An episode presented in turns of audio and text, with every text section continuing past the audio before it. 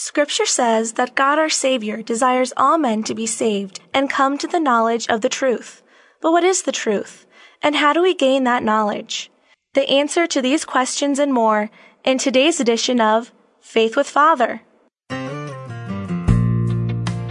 Living Bread Radio presents Faith with Father, a program aimed at teaching today's culture the truth about the Catholic faith. And now here's your host, Tim Perry. Hello, and welcome to this edition of Faith with Father. I'm your host, Tim Perry, and with me today in studio is Father Joe Labick, pastor of Sacred Heart of Jesus Parish in Wadsworth. Welcome, Father. Hi, Tim. Good to be here with you again. Yep, it's great to have you here. We're going to continue our discussion from the YOUCAT. We're in section three of the YOUCAT, how we are to have life in Christ. And we just got done talking about the Beatitudes and how they help us to live our lives. Question 285 of the YOUCAT asks, What is eternal happiness?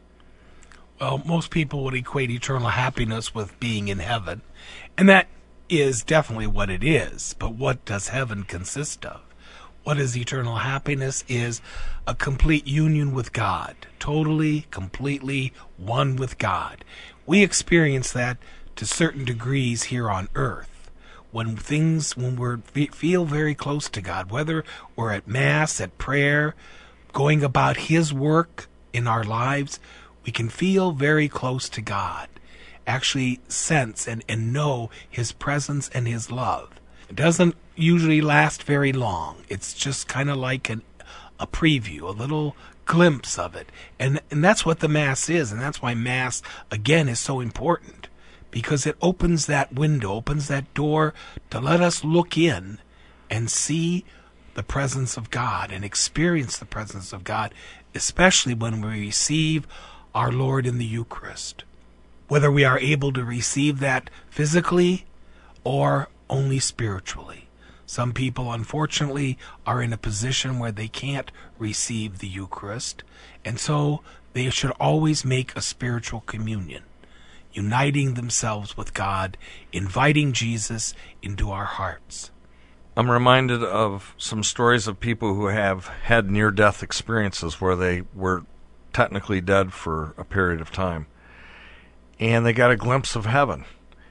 And they were able to describe how awesome and wonderful it is to have that beatific vision of God and to experience being in the presence of Almighty God. And they try to describe it with words, and and each one is, is different how they describe it, but it, it helps us to better understand just how powerful and all loving and all merciful God is. Right, and those those experiences are, are through all the study have a, a, great sense of validity and and, and sense of being true. Uh, but I would clarify in my own understanding of it. It is it's not necessarily the beatific vision, because to behold God totally and completely, I don't think anybody comes back from that. Mm-hmm. We can experience, we can see things that people have seen here on earth, whether it's the angels, Jesus, Mary, the saints, whatever. People have seen that here on earth. Mm-hmm. And so we experience that. We, we can sense that wonderful uh, sanctity, sense of, of, of happiness. And most of those people would say, if not all of them, they didn't want to leave. They wanted to stay there but it wasn't their time yet. So, but it is like you said, it's it's kind of like that open door, and they can see it probably better than they ever have before, and obviously changes people's lives. Some for a while, and some for the rest of their lives. Mm-hmm. But the beatific, the vision of God is something. The beatific vision theologically is is talking about that total union with God, total complete union. That's heaven, and that's that's we're there. We're there. We're not we're not leaving that. We're not coming back. We're not coming back. Okay. Two eighty six of the YOUCAT asks Father, what is freedom and what is it for? Well, freedom is is a very important gift that God gave us. God is free, and again, He made us in His image and likeness. So, one of the important things that he gave us was a free will, the freedom to do as we choose, and the ability to know how to choose. That's an intellect. So God gives us an intellect and a free will so that we can use his gifts and also at the same time come to know what is right and what is good.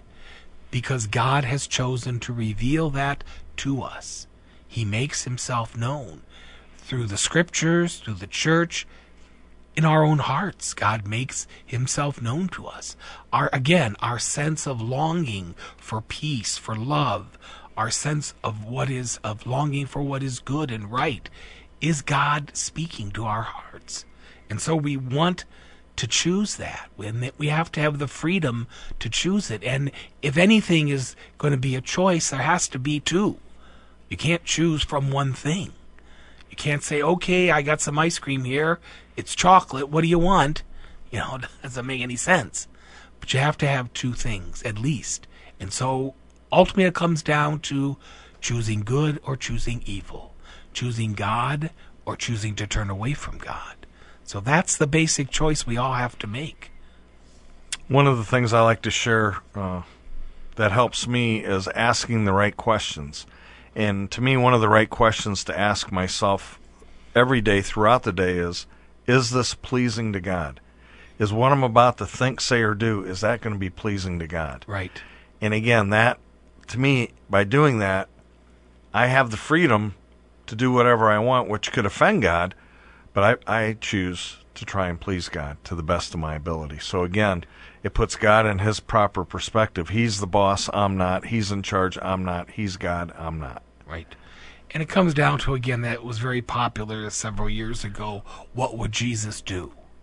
There were plaques and bracelets and all kinds of things. And it was a good reminder. It's the same question. What would Jesus do? Is this pleasing to God? are my words going to help somebody or are they going to hurt somebody? Are my words and my actions going to bring people closer to God or farther away from God? So it, it always is that basic choice. Sometimes the problem is we don't think about it too much. We just react.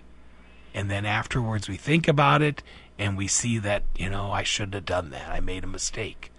And so we have to kind of go back and ask for forgiveness, tell somebody we're sorry, and ultimately God.